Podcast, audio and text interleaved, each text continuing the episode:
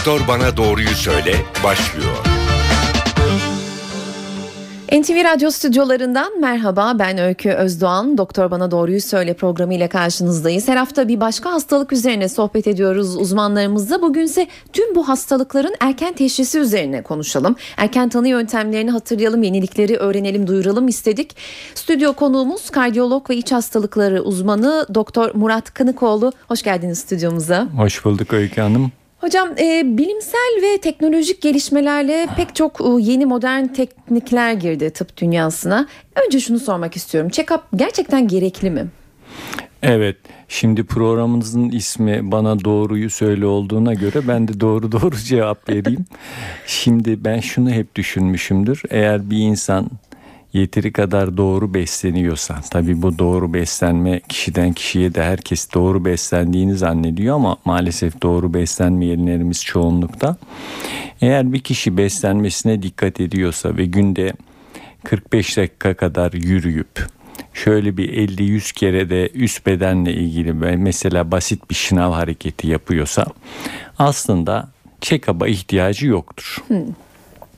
Yani bütün iş sağlığın temeli yüzde 99'u diyebilirim iyi beslenme ee, daha doğrusu az beslenme ve e, biraz da sportif aktivitedir. Hı hı. Ama bunu tabii çoğunluk yapmadığı için ve yapmamakta da maalesef dünyada bu gelişmeler artık yiyeceği daha kolay ulaşıyoruz. Dolayısıyla İnsanlar şöyle düşünüyor. Ben diyor yiyeyim içeyim diyor. Televizyon seyredeyim çok hareket etmeyeyim. Ama check-up yaptırarak da bir şey varsa onu erkenden yakalayayım. Bir tedbir alınıyorsa alayım hı hı. şeklinde düşünülüyor. Bu ölçüde tabii ki o zaman check-up gereklidir diyebiliriz yani. Peki e, telefon numaralarımızı hemen hatırlatayım 0212 335 47 20 0212 335 47 20 nolu telefondan bize ulaşıp erken teşhisle tanı yöntemleriyle ilgili sorularınızı kardiyolog ve iç hastalıkları uzmanı Doktor Murat Kınıkoğlu'na e, iletebilirsiniz. Aynı zamanda Facebook ve Twitter hesaplarımızdan da sorularınızı ulaştırabilirsiniz. facebook.com slash ntvradio aynı şekilde twitter.com slash ntvradio e, hesaplarımız. Hmm, peki e, erken teşhis bir yandan da e, hayat kurtarıyor. E, her hastalık için hangi yöntemlerin gerekli olduğundan e, bu 40 dakika boyunca bahsedeceğiz ama en yaygın teşhis yöntemleri nelerdir hocam? E şimdi tabii bunları şöyle ayıralım yani kan tetkikleri var en yaygın dersek tabii en çok onlar kullanılıyor. Bir de e, tabii son yıllarda Türkiye'nin sağlık sisteminde de değişiklikler oldu. Artık görebiliyorum ki insanlar bu aile hekimlikleri ve hastanelerdeki sistemler yoluyla daha kolay geniş kan tetkikleri yaptırabiliyorlar. E bir de araya tanıdıklar filan da giriyor ve bakıyoruz ki çok az paraya çok büyük check-up listeleriyle insanlar karşımıza geliyor. Artı tabii idrar tetkikleri var ve sonra bir de e, X-ray ile yapılan tetkikler var. Bunun üzerinde de herhalde ileride dururuz. Hmm. Ne derece yapmak lazım? Bunları check-up'ın içine acaba sokmak gerekli mi diye. Çünkü ben hastalarımdan biliyorum. Mesela sigara içen kişiler e, check-up kapsamı altında sık sık akciğer filmi çektiriyorlar veyahut da mesela şöyle düşünüyorlar ee, ben bir tomografi yaptırayım da vücudumda bir yerde herhangi bir yerde kanser var mı yakalansın ne var ne yok görülsün. Yani asla böyle ne var ne yoku gösteren tetkikler yoktur. Özellikle şualı tetkiklerden uzak durmak lazım. Bir de sizin sorunuz hani nelerdir derseniz bu gruba bir de isterseniz dördüncü olarak son yıllarda e, gittikçe parlayan gen testlerini koyabiliriz. Yani gen genetik testler de artık neredeyse check-up e, içerisine girmeye başladı.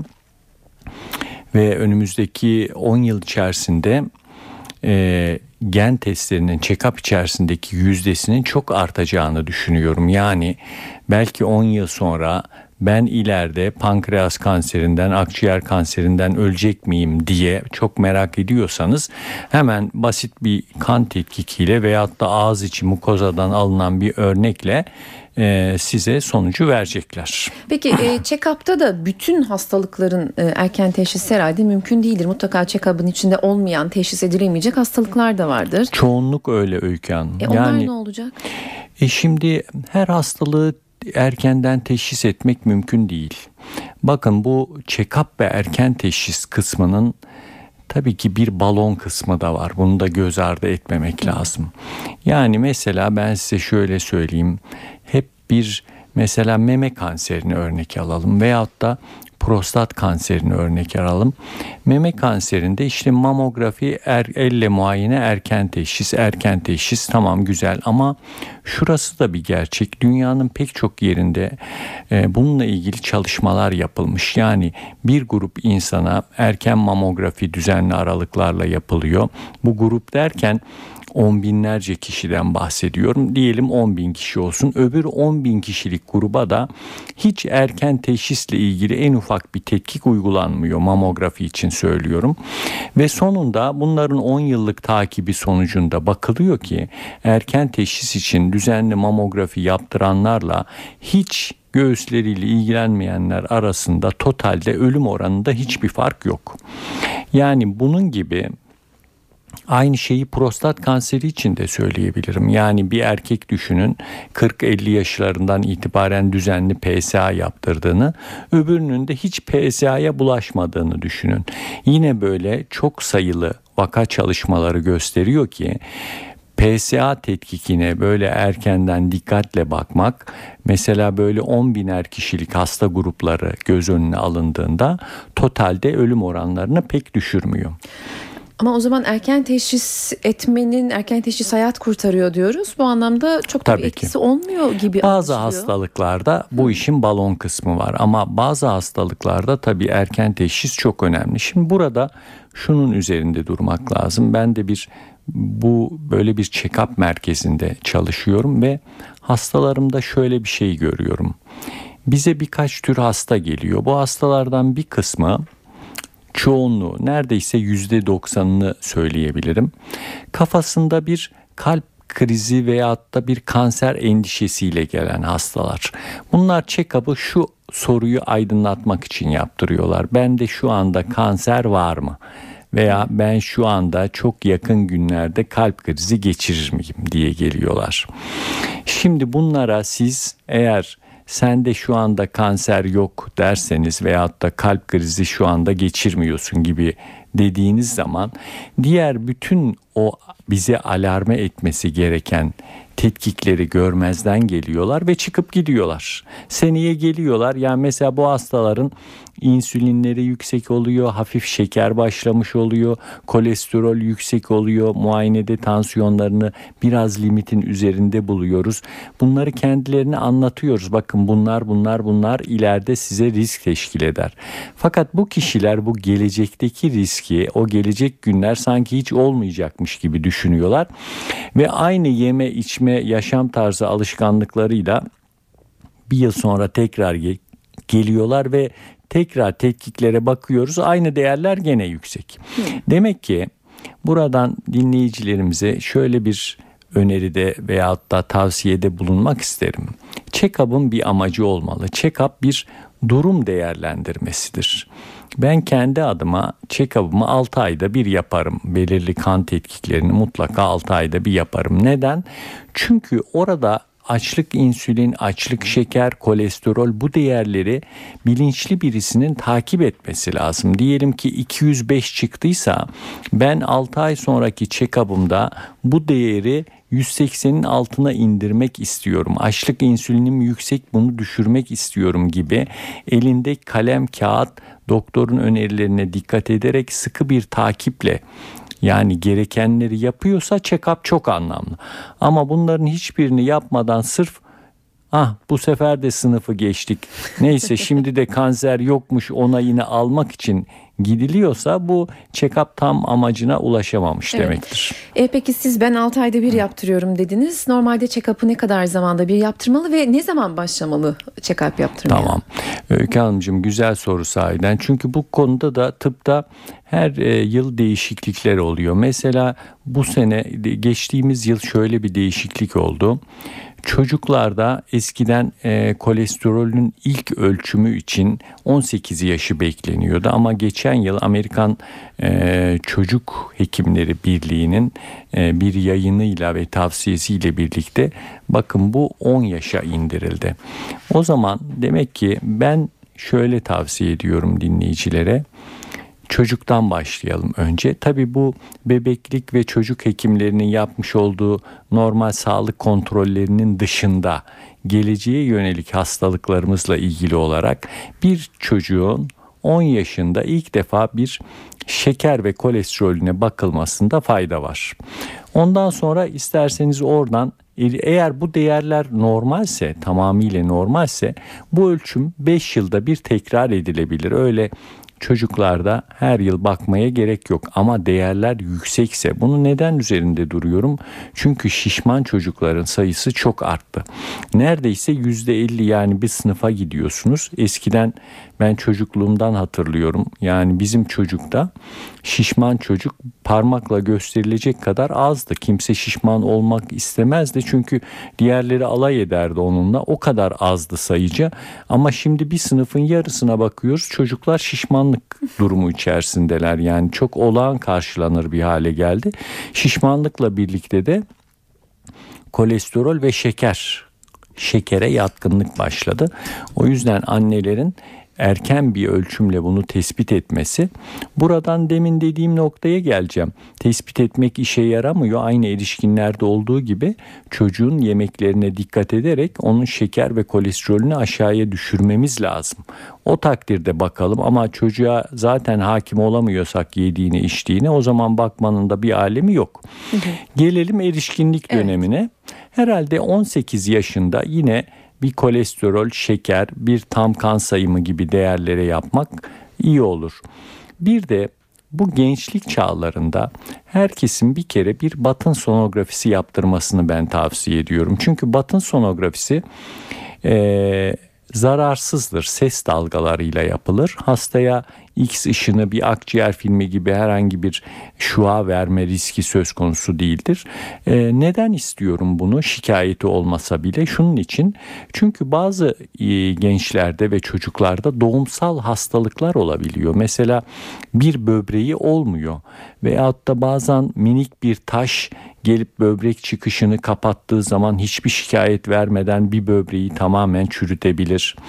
Yani bu tip şeyler için bir kereliğine bu gençlik yıllarında bir batın sonografisi yapmakta fayda görüyorum. Peki e, böbrekle devam edelim o zaman ama telefon numaralarımızı bir kez daha hatırlatalım. 0212 335 47 20 0212 335 47 20 nolu telefondan bize ulaşıp stüdyo konuğumuz kardiyolog ve iç hastalıkları uzmanı Doktor Murat Kınıkoğlu'na e, genel olarak erken teşhis her hastalıkla ilgili e, erken teşhis kardiyoloji ve özellikle iç hastalıkları ile ilgili sanıyorum aslında düzelteyim. E, sorularınızı, sorunlarınızı iletebilirsiniz. E, böbrek hastalıklarıyla devam edelim. E, hocam kronik böbrek son aşamaya kadar belirti vermeyen e, bir rahatsızlıkmış. Bu durumda hani durup dururken gidip böbrek için tahlil mi yaptırmak gerekiyor veya dediğiniz gibi ergenlik döneminde e, bir takım tetkikler yapılacak ama nasıl ulaşılacak belirtisi son ana kadar görünmeyen bir hastalıkta erken teşhise? Evet, e, böbrek hastalıklarında aslında teşhis e, gayet kolaydır. Yani evet. mesela bir batın sonografisi yapıldığı zaman orada zaten böbrek dokusu gayet net olarak görülüyor. Konturlarının düzgün olup olmadığı, dokuda homojenliğin kaybolup kabalaşma olup olmadığı, yani kroniye giden böbrek değişiklikleri ultrasonla gayet net görülür. Bunun dışında kandaki e, üre değeri ve idrarda albümin olup olmaması, idrar mikroskopisi yani basit bir idrar tetkiki, üre ve bir böbrek sonografisiyle erkenden böbrek hastalıklarını teşhis edebiliyoruz. Peki e, bir dinleyicimiz var hatta sanıyorum. Onun da sorusunu alalım. Alo. Alo iyi günler. Merhaba ben, isminizi öğrenebilir miyim? E, İmdat Çelik. Sorunuzu alalım. E, sorun benim e, 8 aylık bebeğim var. E, doğum esnasında böbreğinde e, bir küçülme mevcuttu. E, 6 ay geçtikten sonra e, ultrason çektirdik.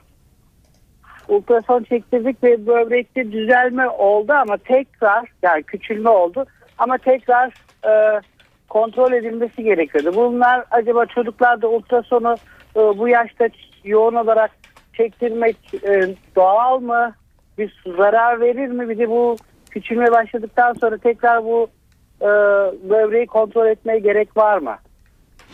Evet, e, böbrekteki böbreğin ultrasonla tetkikinin hiçbir mahsuru olmadığını söyleyebilirim. Biliyorsunuz hamilelerde bile biz daha yani e, karın içerisindeki bebeği ki en hassas olduğu dönemdir.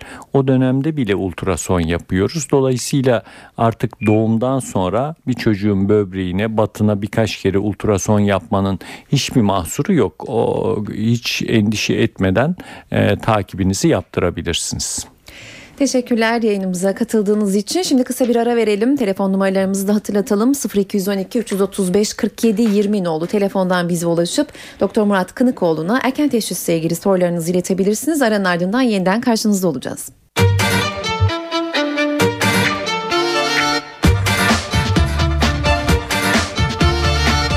Doktor Bana Doğruyu Söyle devam ediyor. Doktor bana doğruyu söyledi. Bu hafta erken teşhis üzerine sohbet ediyoruz. Doktor Murat Kınıklıoğlu ile birlikte. Ee, hocam böbrek dedik ama e, check-up'la ilgili şu soruyu sormadan geçmeyelim. Ee, özel sigorta kapsamında mı yapılıyor check-up ya da sosyal güvenlik e, SGK tarafından karşılanıyor mu? Herkesin rahatça yaptırabildiği bir şey mi? Biraz maliyetli olduğunu biliyorum çünkü. Evet, check-up'ların birkaç türü oluyor. Ee, bazı özel sağlık sigortalarının check-up paketleri var. Yani sigortaya giren kişilere özel sağlık sigortası o check-up paketinden alıyor musunuz diyor. Onun ekstra bir ücreti var. Onu az kabul ederse kişi check-up'lı programa giriyor. Ama onun dışında e, özel sağlık sigortası olan bir kişi check-up programı paketi yoksa kendisinin gidip de e, ben check-up yaptırmak istiyorum dediğinde e, bu mümkün olmuyor. Peki e, diğer e, hastalıklarla erken teşhis e, üzerine sohbet edeceğiz. Biraz da kansere geçelim vaktimizi sonuna geliyoruz yavaş yavaş. Telefonda başka bir uzmanımız var. Bir onkologla konuşalım istedik bu konuyu da. Telefon attığımızda Profesör Doktor Mustafa Özdoğan var. Mustafa Bey hoş geldiniz yayınımıza. Merhaba teşekkür ederim. Ee, çok kısaca ben şunu sorayım. Ee, meme kanseri için aile öyküsüne göre yanlış bilmiyorsam 30'lu yaşlarda kontrollere başlanması gerektiğini biliyoruz. Diğer kanser türleri de böyle kriterler içeriyor mu? Taramalar ne zaman başlamalı? Durup dururken gidip tarama mı yaptırmak gerekiyor? Şöyle hemen kısaca özetleyeyim isterseniz. Lütfen. Ee, bayanlar için e, mutlaka rahim ağzı kanseri cinsel aktif olduğu dönemden sonra e, düzenli olarak taramaları e, yaptırmalı. İlk gittikten sonra eğer herhangi bir şey yoksa 3 yılda bir bu taramalar devam etmeli. Ama doktor bulduğu herhangi kuşkulu bir lezyon varsa o öneriye göre devam edilmeli. Bunun dışında klasik meme kanseri için 40 yaşından sonra mamografi ve meme ultrasonu 50 yaşından sonra da mamografi tek başına yeterli olacaktır. Eğer ailede bir meme kanseri varsa mutlaka bu yaşa göre aslında bir çıkarım yapıyoruz. Örneğin 40'lı yaşlarda meme kanseri ortaya çıkmış ailede bunu 30'lu yaşlardan itibaren başlatmak gerekir. Bazı durumlarda çok güçlü genetik yatkınlıklar varsa ki bu yaşlardan itibaren takipler yapılmalı. Ama şu unutulmamalı ki tüm bayanlar 20 yaşından sonra kendi kendine meme muayenesini ayda bir kez artık alışkanlık haline getirmeli. Ki biz de uluslararası düzeyde meme kanserini erkenden yakalayabilelim ve çok küçük tedavilerle, basit tedavilerle hastalığımızı atlatabilelim. Bunun dışında gerek erkekler gerek kadınlar için kolon kanseri yani kalın bağırsak kanseri için 50 yaşından sonra 5 yılda bir tüm kolonu gören kolonoskopi veya yılda e, bir büyük abdestte kan tahlili mutlaka yapılmalı. Yine kolon kanseri, kalın bağırsak kanseri de ailesel geçiş ihtimali olan kanser türlerindendir. Yine ailesi görülmez sıklık ve yaşına bakarak bir 10 yıl önceden başlanabilir. Güçlü bir ailesel geçiş varsa ki bu çok daha erken yaşlarda tarama şeklinde 20 yaşlardan itibaren başlaması gerekir. Bunun dışında özellikle hepatit taşıyıcıları çok önemli. B ya da C hepatit taşıyıcıları mutlaka doktor tarafından periyodik olarak hem tümör testi bakılmalı hem de periyodik karaciğer görüntülemesi son derece önemli. Bunun dışında erkekler için prostat kanseri özellikle PSA taramaları ve ne kadar olsa makrattan parmak muayene son derece önemli. Bunlar son derece kullanıcı. Ee, Sanıyorum telefon hattımızda. Mustafa Bey beni duyabiliyor musunuz? Duyabiliyorum. Heh, buyurun. Özellikle akciğer kanserinde yıllardır bir erkek saptayacak bir yöntemimiz yoktu. Ama son yıllarda yapılan çalışmalar kanıtladı ki 25 yıl 25 paket yılın üzerinde yani bir paketten 25 yıl sigara içmiş bir biri mutlaka 50 yaşından sonra akciğer tomografileri 55 yaşından sonra akciğer tomografileri yıllık yapılmalı. Tomografide özel tomografi dediğimiz düşük radyasyon içeren tomografiler olmalı. Mutlaka unutulmamalı. Ee, peki Mustafa Bey tüm bu bahsettiğiniz e, tetkikler e, kanser teşhisine dair tetkikler SGK'lı hastaları için genel sağlık sigortası kapsamında mı? Ee, evet e, ancak devlet kurumları tarafından bunlar karşılanmaktadır. Özel kurumlar tarafından e, kanser taraması şu an ödenmemektedir. O zaman devlet kurumlarında yapıldığı vakit mi SGK kapsamında oluyor? Doğru mu anladım? Doğru anladım. Peki tamam dinleyicilerimize de buradan bu e, bilgiyi vermiş hatırlatmış olalım. Çok teşekkür ediyoruz Mustafa Özdoğan yayınımıza katıldığınız için. Hoşçakalın. Hoşçakalın teşekkürler. Profesör Doktor Mustafa Özdoğan, onkolog Profesör Doktor Mustafa Özdoğan'dı. Telefon hattımızdaki konuğumuz. Biz de e, stüdyomuza dönelim. E, Murat Hocam kalple devam edelim isterseniz. Kalp hastalıklarında e, aslında kriz belirtileri e, var çok genel bildiğimiz kalp krizinin ben geliyorum dediği belirtiler. Bu belirtileri mi erken teşhis olarak almak gerekiyor? Bu belirtilerden şüphelenip mi tetkik yapmaya gitmek gerekiyor? Yoksa kalp içinde belli yaşlarda yapılması gereken belli e, tetkikler var mı?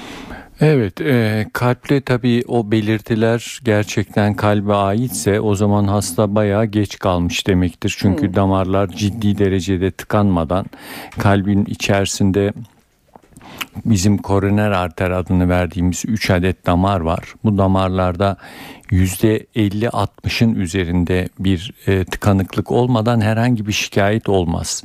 Dolayısıyla sahiden erken teşhis denilince benim de ilk aklıma gelen organ kalptir. Çünkü kalpte erken teşhis sahiden hayatı kurtarır. E, insanların hiçbir şikayet olmadan 40'lı e, yaşlardan itibaren kalbin erken teşhisine yönelik e, tedbirler almasında, tetkikler yapmasında fayda var. Tabii bu e, bu tetkikler en basitinden bir şeker ve kolesterolle başlar. Şeker, kolesterol, tansiyon. Yani bu üç parametre çok önemlidir. Bu üç parametre normal çıkıyorsa zaten o hastanın kalp krizi geçirme riski de e, çok yüksek değildir. Buna isterseniz bir de sigarayı ekleyelim dördüncü olarak. Tabii ona e, herhangi bir şeye gerek yok tetkike. Evet.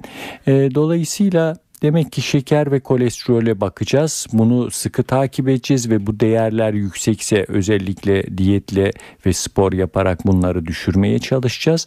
Daha sonra erkek hastalar risk faktörü dediğimiz bu şeker, tansiyon, e, e, kolesterol yüksekliği gibi sorunları olan kişilerin özellikle erkeklerde yine efor testi teşhiste bahsetmemiz gereken bir tetkiktir. Hı hı. Efor testinde hastalar e, bantın üzerine çıkarılıp elektroları çekilerek koşturulur ve o elektroda bir değişiklik olup olmadığına bakılır. Şimdi burada bir yanılgıyı hemen vurgulamak istiyorum. Hastalar genellikle efor testi şöyle düşünerek yaptırmıyorlar. Ben zaten futbol oynuyorum veyahut da işte tenis oynuyorum. Herhangi bir şikayetim olmuyor. Merdiveni koşarak çıkıyorum. O halde efor testi yapmaya gerek yok diyorlar. Halbuki bu çok yanlış bir düşünce. Neden? Çünkü hastalar diyelim 6 katlı merdiveni hızlı çıkıyor olabilir ama o sırada elektrosunu görmüyor kendisi. Halbuki biz şikayet olmadan o elektroda bir bozuk bozukluk varsa onu teşhis edebiliyoruz. O yüzden e, efor testi her vakayı yakalar demiyoruz ama çoğu vakada bize yol gösterir. İşte hı hı. tam anlamıyla bir erken teşhis kapısı açar. Hastaların bunu unutmaması lazım. Peki telefon numaralarımızı hatırlatalım hemen 0212 335 47 20 0212 335 47 20 nolu telefondan bize ulaşıp erken teşhisle ilgili sorularınızı iletebilirsiniz. Ee, hipertansiyon için ne diyeceksiniz hocam? Tabii hipertansiyonda da erken teşhis çok önemli. Bakın bir insanın e, tansiyonu büyük ölçüde beslenmesi ve hareketsizliği ile ilgilidir. Eğer bir kişi hayvansal gıdaları ve yağı fazla tüketirse Yani batı tarzı beslenme diyoruz biz buna. Eğer tatlı yerseniz e, et, tavuk gibi şeyler, yoğurt, peynir gibi hayvansal gıdalar menünüzde çok fazla varsa haftada birkaç kereden fazla tüketiyorsanız ve hareketsizseniz bir de kilo varsa yüksek tansiyon eninde sonunda kapınızı çalacaktır. Erken teşhis için ne yapmak Erken gerekiyor? teşhis için e, basit bir tansiyon ölçümü yeterli. Değerimiz nedir? 140'a 90. Tansiyonu bir kişinin ne kadar düşük olursa o kadar iyidir. Mesela 13.8 ise tansiyonunuzu 12.7'ye düşürmeye çalışın. Bunun için iyi diyet yapmak ve spor yapmak gerekiyor. Ee, erken teşhis için eğer böyle ara sıra yükselmeler oluyorsa bir hafta 10 günlük her gün düzenli yapılacak takipler de çok yararlı olur. Peki bir dinleyicimiz daha var. Hatta onun da sorusunu alalım. Merhaba sizi tanıyabilir miyiz? Merhaba, iyi günler. İsmim Hakan Çelik. Sorunuzu alalım Hakan Bey. Tabii e, hocam ben anevrizma şüphesiyle e, anevrizma tanısı konulmuştu. Bununla ilgili 6 ayda bir kontrol edilmesi gerekir denildi. E, BT anjiyografi çekilecek sürekli denildi. Bunun vücuda zararı var mıdır yok mudur onu sormak istemiştim. Ee, Evet. tekrar sorunuzu alabilir miyiz? Ee, Tam ben olarak anevrizması nerede diye soracaktım. Evet. Tabii aort kökünde hocam. Aort kökünde 42 milim olarak ölçülmüştü. Ee, tedavi olarak sadece belok önerdiler şu anda. Belok kullanmaktayım. İleriki dönemde ameliyat gerekebilir ama riskli falan demişlerdi. Tam da detaylı bilgi alamadım açıkçası. Evet. Aorta anevrizması dediğimiz e, hadise e, bizim ülkemizde maalesef biraz gereğinden fazla konulan bir teşhis ve insanları da biraz endişeye sevk ediyor. E, sizin dediğiniz ölçümlerde bunun böyle korkmanız, endişe etmeniz gereken bir seviye olduğunu düşünmeyin. İçiniz rahat olsun. Şimdi burada bakın aorta dediğimiz büyük ana damar, ana yol kalpten çıkan e, en büyük damardır aorta vasıtasıyla kan vücudumuzun diğer bölgelerine da- da- dağılır. Aortanızın büyümesini istemiyorsanız yani bu ölçüm değerinin her geçen yıl daha artmasını ve size sorun teşkil etmesini istemiyorsanız aortanın içindeki basıncı düşürmeniz lazım. Bunun yolu nedir? Borunun içindeki tansiyonu düşüreceksiniz. Yani az tuzlu yiyeceksiniz ve mümkün olduğu kadar hayvansal gıdalardan demin söylediğim gibi uzak duracaksınız. Yağ azaltacaksınız. Ee, bunu yaptığınız zaman ve tansiyonunuzu kontrol altında tuttuğunuz zaman kolesterol ve şekerinize de dikkat ederseniz bu mevcut ölçümün sizin için gelecekte hiçbir sorun teşkil edeceğini düşünmüyorum. Ama buna dikkat etmezseniz tabii aorta tüm damarlar olduğu gibi aortada da bir genişleme e, ve kireçlenme olacaktır. Teşekkürler yayınımıza katıldığınız için. Ee, hocam kemiklerle ilgili hastalıklarda rutin kontroller yok galiba. Ee, yanlış mıyım bilmiyorum ama. Evet rutin kontrol yok. O zaman Ki- şikayete bağlı olarak mı e, kontrol yapmak gerekiyor? Şimdi bu kemiklerle ilgili hastalıklar derken herhalde kemik erimesini daha Evet. çok değil mi kastediyorsunuz? Yani şimdi benim kendi şahsi kanaatim kemik erimesi e, bu da yine bizim ülkemizde ve tüm dünyada olduğu gibi bizim ülkemizde de abartılan aslında hastalık olmayan e, normal yaşın biraz getirmiş olduğu bir rahatsızlıktır. Şöyle söyleyeyim yeteri kadar spor yapmazsanız sigara içerseniz ve beslenmenizde de yeteri kadar kalsiyum olmazsa kalsiyum derken burada salatadan alınan kalsiyumu kastediyorum. Kesinlikle süt ve ya- e, yoğurt yemenizi tavsiye etmem. Yani bunlara dikkat eden bir bayanın ne menopozdan önce ne menopozdan sonra kesinlikle kemik erimesi testi yaptırmasına gerek yoktur.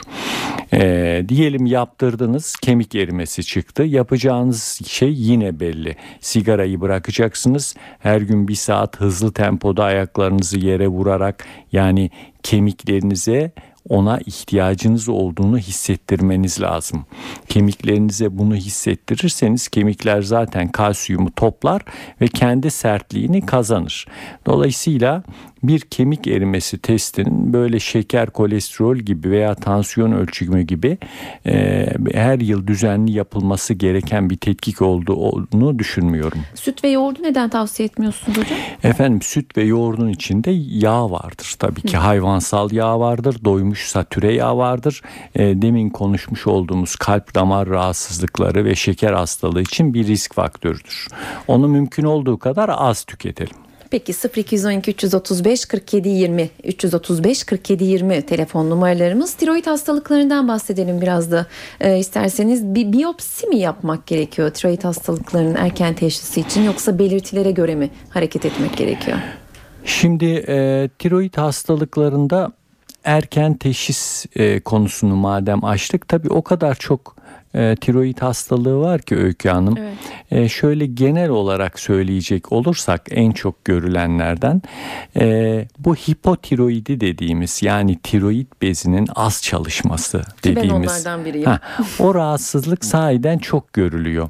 Dolayısıyla kan tetkiki yaptıran kişilerin e, o kan tetkikinin içerisinde basit bir TSH tetkiki olursa bu tiroid bezinin fazla mı az mı çalıştığını hemen çok kolayca anlayabiliyoruz. Demek ki check-up'ların içerisinde mutlaka bir TSH tetkikinin olması lazım.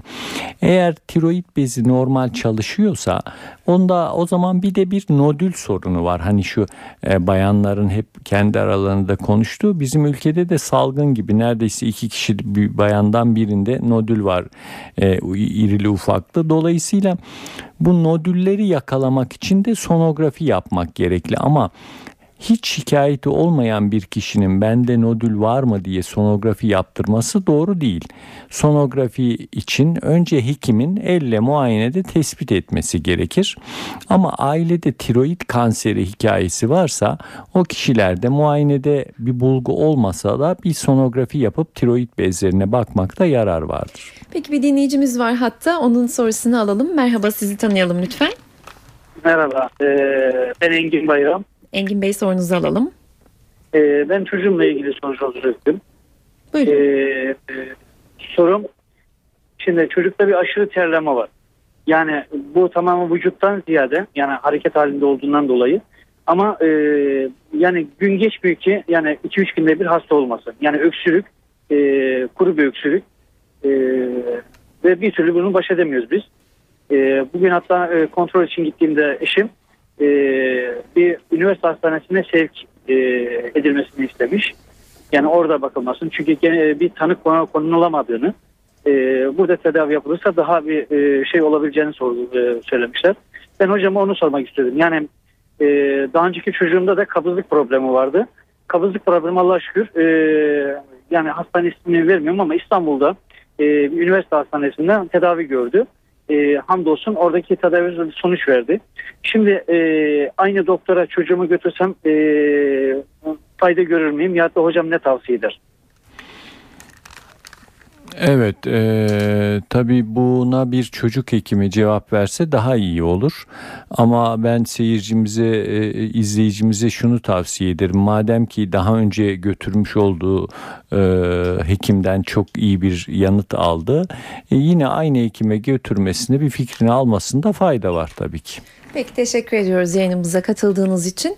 Ee, bir türlü teşhis edilemeyen hastalıklar da var galiba hocam. Hazırlık yaparken bir yazıda denk geldim. Romatoid iltihaplı romatizma e, hastalığının 7 seneden önce pek teşhis edilmesi mümkün olmuyor diyordu yazı. Bu doğru mu bilmiyorum ama bu tip hastalıklar var mı? Tabii ki var. Yani pek çok hastalığı e, erken teşhisi Öykü Hanımcığım zaten mümkün değil. Bakın ben size bir şey söyleyeyim. Bunlardan bir tanesi e, bazı kanser türleridir. Mesela en korktuğumuz kanserlerden biri olan pankreas kanseri bulguları çıktığı zaman ortaya hastayı e, çok kısa bir sürede sıkıntılı durumlara sokar. Biliyor musunuz bu pankreas kanserinin o hastada yaklaşık 15 yıl önce başladığı gösterildi. Yani hücredeki değişiklikler o kadar eski başlıyor. Pek çok e, kanser hücresinde genetik e, takla atmalar bu kadar eski yıllarda başlıyor. Ama bunu teşhis etmek maalesef pek mümkün olmuyor. Ta ki belirli bir seviyeye gelene kadar. Biraz önce e, Mustafa hocamın e, kanser teşhisiyle söylediği şeylere de dikkatinizi seyirci e, dinleyicilerimizin bir noktaya çekmek istiyorum. Bakın farkındaysanız kanda yapılan kanser testlerini Mustafa hocam saymadı. Çok haklı olarak. Neden? Çünkü bu kanser testleriyle kanda yapılan bu basit kanser testleriyle erken teşhise ulaşmak pek mümkün değil. Bu konuda e, dinleyicilerimizi özellikle uyarmak istiyorum. Çünkü maalesef e, çok büyük paralar harcanıyor. Bu erken teşhis yaptığı iddia edilen işte başı CA ile C ile başlayan bir sürü kanser tetkiki vardır. Bu tetkikler hep kanser belirli bir safhaya ilerledikten sonra e, yükselir. Erken teşhiste maalesef bizim işimize pek yaramaz. Sadece erkeklerdeki bu PSA prostat kanseri dışında e, o yüzden bütün bu tetkiklerin e, kit ücretleri vardır. Bunların hepsi yurt dışına gidiyor. E, biraz bu konuda dikkatli olmak ve israfa kaçmamak da lazım. Peki süremizin aslında sonuna geldik ama bir dinleyicimiz var hatta bekliyor bir süredir. Buyurun sizin de sorunuzu ve adınızı hızlıca alalım lütfen. Kolay gelsin. Ee, Ben İzmit'ten e, Şakir e, Ürek. Benim eşimde arada bir burun kanaması oluyor. Bana da e, söylemişti. Babaannesi burun kana, e, babaannesinden oluyormuş aynı şey. Ee, Beyin kanamasından öldü dedi babaannem de dedi. Acaba e, nedir bu durum? Bunu sormak istiyorum da. E, burun kanamasıyla beyin kanamasının e, hiçbir alakası yok. Eşiniz tansiyonunuzun normal no, tansiyonunun normal olduğuna emin olsun. Eğer tansiyonu normalse sorun yok demektir. Burun içerisindeki bir çatlaktan kanama oluyor olabilir. Yani onu hiçbir zaman beyin kanamasıyla ilişkilendirip boş yere korkmamak lazım. Eğer tansiyonu yüksekse e, buna dikkat etmesi, az tuz yemesi, demin söylediğim gibi bitkisel bir beslenme ve yürüyüş yaparak tansiyonunu düşürmesi gene düşmüyorsa bir hekime görünmesinde fayda var. Ama söylediğim gibi tansiyon düşükse sorun yok endişe etmesin. Teşekkürler yayınımıza katıldığınız için. Hocam aslında süremizin sonuna geldik ama şu iki soruyu sormadan kapatmak istemiyorum. Ağrı kesici kullanımı ile ilgili. Bunlar e, o an için bizi rahatlatsa da belirtileri bastıran ve belki de erken teşhisi e, öteleyen e, ilaçlar mıdır? Ağrı kesici kullanımı için erken teşhiste ne diyeceksiniz? Ee, çok haklısınız. Ağrı kesicileri e, mümkün olduğu kadar kullanmamak lazım. Ee, yani hiç ağrı kesici kullanmıyorum demesi lazım insanların. Bunun için ufak tefek ağrılarımızla biraz baş etmeyi bilmemiz lazım. Tabii şimdi çağımız insanı her şikayetini haplarla halletmeye çalışıyor ama bu ağrı kesicilerin başta kalp krizi olmak üzere bakın pek çok şu anda hastalarımızın kullandığı meşhur ağrı kesiciler kalpte ritim bozuklukları ve kalp krizine neden olabildikleri gösterdi. Bir şey daha söyleyeyim. Bakın parasetamol en çok kullanılan ağrı kesicidir. Amerika'da karaciğer nakli sebeplerinin başında parasetamol gelmektedir. Yani bu tip ilaçlar bir şey yapmaz yapmaz ama derken bir alerjik reaksiyonun kötü bir reaksiyonun tetiğini çekebilir ve böyle organ yetmezliklerine kadar götürecek ağır hasarlar yap hasarlar yapabilir. Demek ki prensip olarak bakın daha mideye, bağırsaklara, mide kanaması vesaire gibi yan tesirlerini saymadım bile. Saymadınız. O yüzden mümkün olduğu kadar biraz dişimizi sıkmayı bilmemiz lazım. Vücutta bir ağrı varsa vücut kendisi orayı iyi etmek için zaten önlem almaya başlamış demektir. Biraz zaman ayıralım, biraz dişimizi sıkalım. Ve aslında bir sinyal veriyor. O sinyali de dinleyelim. Tabii o, o sinyali Değil de mi? dinleyelim. Çok haklısınız. Bazı batın içi mesela karın ağrılarında biz özellikle ağrı kesici vermekten kaçınırız. Çünkü diyelim ki bir bağırsak tıkanıklığı veyahut da bir apandisit başlamıştır. Ağrı kesici aldığınız zaman e, bulguları gizler ve ta kritik safhaya gelene kadar hastalığı teşhis edemezsiniz o zaman. Peki çok teşekkürler hocam Ben teşekkür ederim. için. Sağ olun. Kardiyolog ve iç hastalıkları uzmanı Doktor Murat Kınıkoğlu'ydu bugünkü konuğumuz. Erken teşhis üzerine sohbet ettik kendisiyle. Önümüzdeki hafta bir başka konu ve konukla karşınızda olacağız. Şimdilik hoşçakalın.